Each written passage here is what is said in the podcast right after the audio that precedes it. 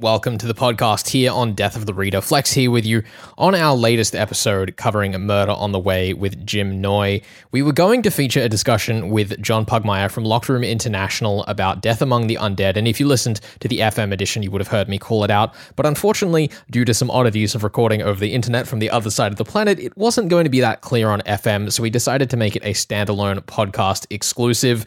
I will throw it over to past me to elaborate a bit more on that and get into things. We massively appreciate John's time, and we have links up alongside this podcast if you want to get yourself a copy of anything that Locked Room International has published, including the brand new Death Among the Undead. You're listening to Death of the Reader, your murder mystery world tour, and thanks for joining us on the podcast.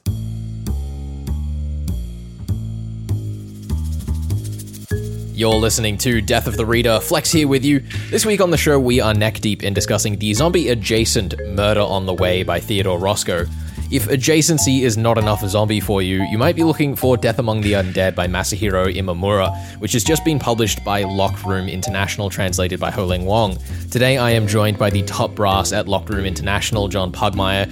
John is a translator himself and has been instrumental in bringing over some really wonderful books to the English speaking audience, including uh, titles such as the Decagon House Murders, which we absolutely loved on the show this year. John, welcome to the show. It's so good to have you. Pleased to be here. So, Soji Shimada has called Death Among the Undead a work of great importance.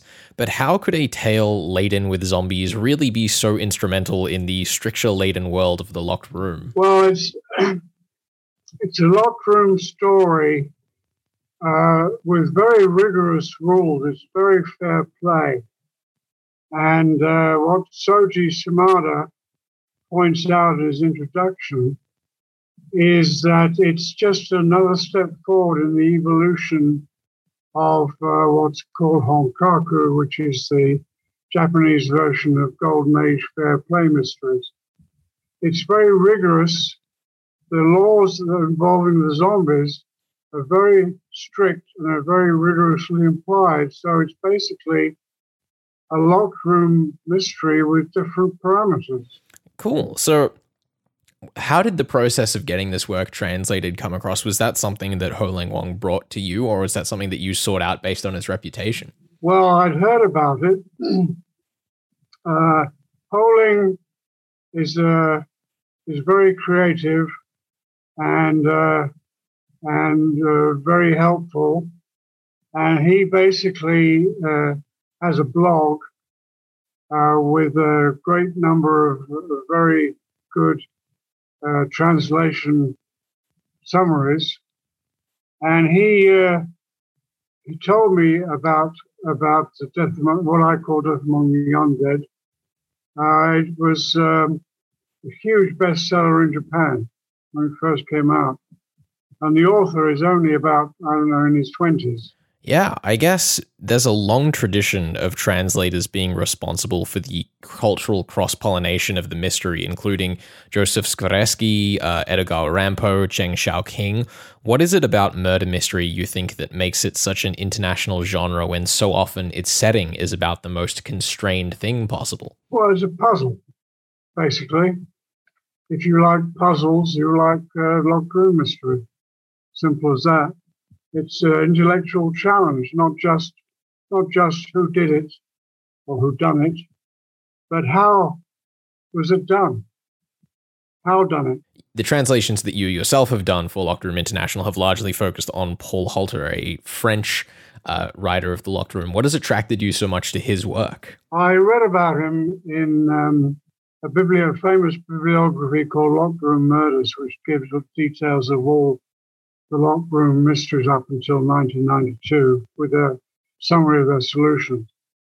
And he said that there was a new John Dickson Carr on the horizon, but unfortunately he was French. So since I my French is pretty fluent, having spent about 10 years in the country, um, I decided to do something about it. So I contacted uh, Paul, uh, Bob Adey, put me in touch with his French equivalent, Roland Lacourbe, who's since become a very good friend of mine. And Roland put me in touch with Paul. And I started translating Paul's books. And I I learned about uh, the, the Amazon publishing uh, through a Wall Street Journal article, so I decided to give it a try. Yeah, I mean that's that's pretty cool. You kind of just went into it on a whim because you saw there was a need there for someone who you know wanted the favor done in return.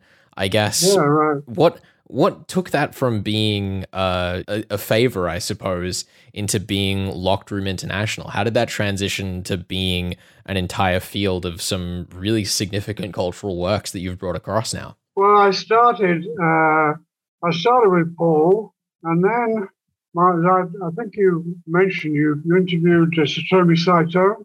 By the way, uh, the reason he got the uh, the uh, book signed with a Z is because I actually sold the previous 25 uh, letters of the alphabet to people who actually pay, and he didn't pay. This was a complimentary copy, so he, he got the Z at the end. but at least he got a complimentary copy. At right? least he got a complimentary copy. so uh, I, I kept I kept going with Paul Halter for about uh, 10, 10 or so books. And then I started to spread my wings. I've always been a fan of it, of someone called Noel Vindry, who is another famous French locked room mystery writer of the 30s. And uh, so I started translating. I translated his book, La Maison qui tue, which I translated as The House That Kills. So I branched out from uh, Paul Halter to another French author. And then I thought, what the hell? uh, my son, who had been, who had sent me the original Saito um, thesis, yeah, I managed to contact him, and I spoke to him. I decided, since he was so uh, eulogistic about Decagon House murders, I decided to give it a go. I saw the Tokyo Zodiac murders in a second-hand bookstore and bought it. I loved it. So I was already familiar with, with Honkaku. So I decided to go ahead with Decagon House Murders and I contacted Ho-Ling Wong, who did the translation for me, and I published it. With uh with such a wealth of some really, you know, clever mysteries for Locked Room International, is it a bit of a challenge for you to kind of keep up, you know, keep using mysteries that have a genuine challenge to them is it being a challenging puzzle something that you consider or is it more about you know the interest and the cultural significance of it well what i do is i uh, I have a very good source a french version of locked room murders uh, produced by roland lacourbe and they rank they give a ranking of the uh, books by uh, using a five one to five star method I've simply been going through the five and four stars on the list. That that seems like a really valuable thing to have as a murder mystery fan. Just a list of books that are ranked by you know how interesting and challenging the puzzle can be. Is that something that Locked Room International is maybe going to you know start doing with its books? Start ranking them by how difficult they are for the audience? No, no, no, no, no. I leave that. I leave that up to the to the experts. I, uh, but anybody can get hold of a thousand and one locked rooms of me and Sean McClaws by Roland Lacourbe.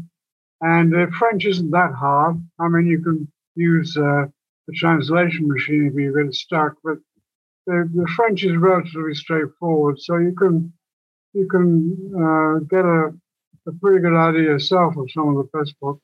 Yeah, I guess the next thing I wanted to go into talking about murder mystery, uh, murder mystery historiography is, for example, in 2012, you helped the BBC create a radio feature uh, that is sadly seemed to have disappeared from their archives. I went digging for it and I couldn't find it, and also helped uh, put together the current Wikipedia article on Lost Locked Room Mysteries, amongst other projects.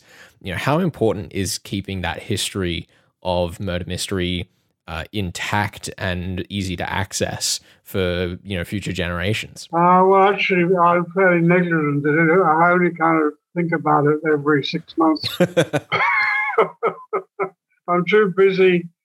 Uh, I spend. I'm lucky enough to be retired Mm. And so I have a fair amount of time, and I spend a lot of it just doing the actual translations themselves. Mm.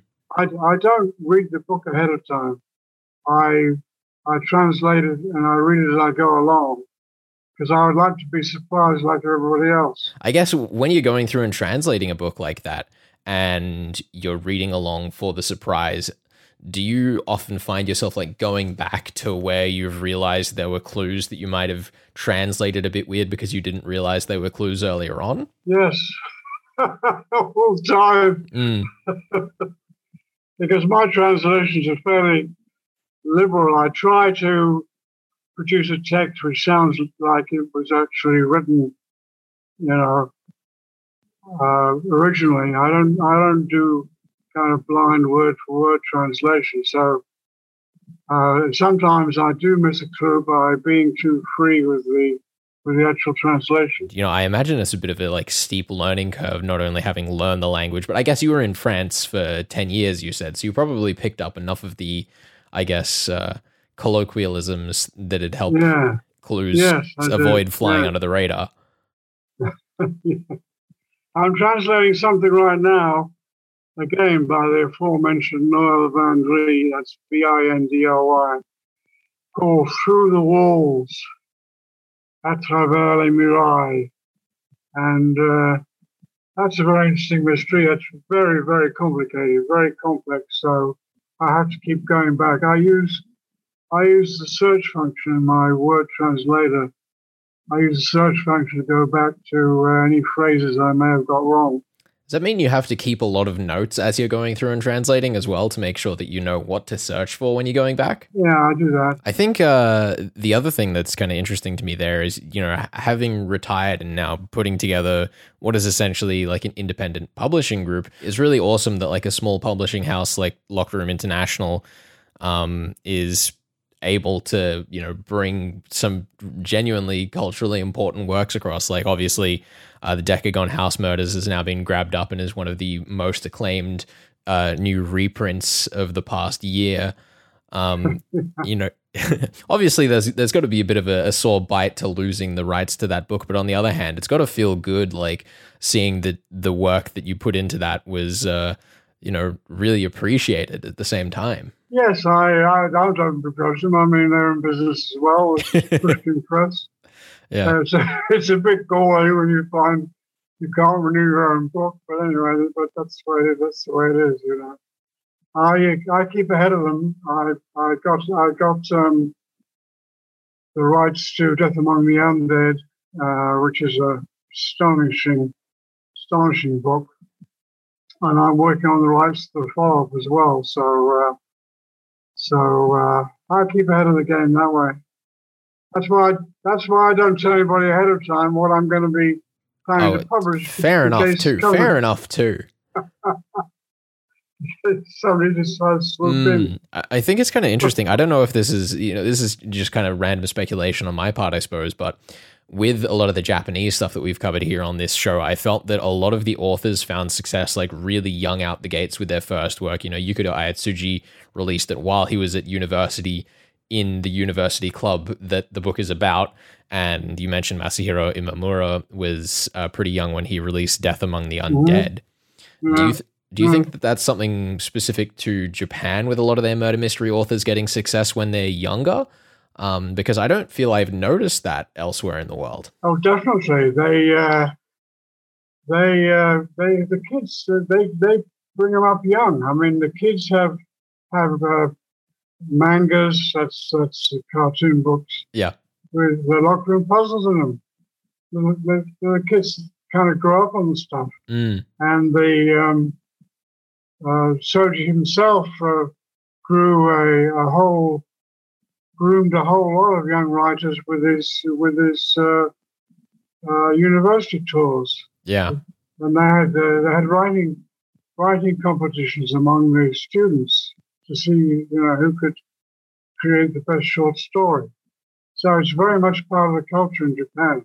Unfortunately, not anywhere else as far as I can make out. I mean, listen, John, maybe that's the next market for Locked Room International University tours to breed the next generation of murder mystery writers. well, I don't think I don't think people ever hear it's enough to do that. Yeah. Anyway, but it's a thought. It's an interesting thought. Yeah, I mean, you you say that, but there's definitely a bit of a like blossoming interest these days in terms of you know some of the uh, the stories that are that are creeping out around the world. So who knows? Maybe maybe it's yet to come. Maybe who knows? Maybe one can only dream, right? yeah, absolutely. Oh, that's fantastic.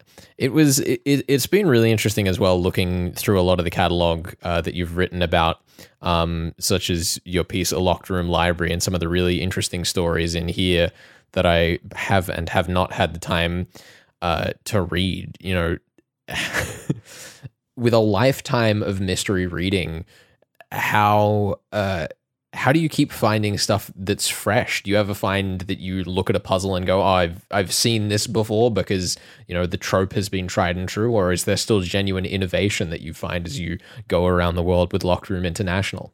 Well, inevitably there are. Uh, uh, there's a good chance you'll see some variation of what you've seen before. So there's got to be a finite number of possibilities, but uh, uh that's why it's interesting to have this, um, what I would call a, breakthrough, the, the idea of, uh, of introducing zombies into, into locked room is, is definitely a, a break with transition, the tradition, I mean. And um, I think that'll continue. That's what Soji says in his introduction to Among the Undead. This is uh, an exciting step forward, a major, a major step forward. Yeah, I, I I can definitely see that because there's a lot of newer mysteries that tend to lean on a lot of concepts of unreality and really questioning that blend between the straight mystery stories that we expect and the uh, the weird stuff that almost can't be there by the standards of the genre and how those things can possibly coexist. Well, uh, Imamura's second book, which I can talk about because I've just secured the rights, has somebody who has genuine second sight who can really predict the hmm. future. Mm. So that's going to be interesting. I haven't read it yet, but that's going to be pretty interesting. Yeah, no, there are definitely some in- incredibly exciting uh, stories coming out of that field, and I'm really looking forward to seeing what more comes of it, both uh, in in terms of directly out of Japan and through Locked Room International. It has uh, been an absolute pleasure speaking with you, John. Thank you so much for joining us here on Death of the Reader. My pleasure, Felix, and good luck with your with your blog. It's uh, very interesting. Thank you so much. Thanks again to John Pugmire for joining past me here on the podcast. Those links are still here alongside this discussion. They haven't gone anywhere. I haven't deleted them. So if you want to check out Death Among the Undead or any of Locked Room International's work, go follow those links. Thank you for listening. Thanks to John for joining us. This is Death of the Reader, your murder mystery world tour.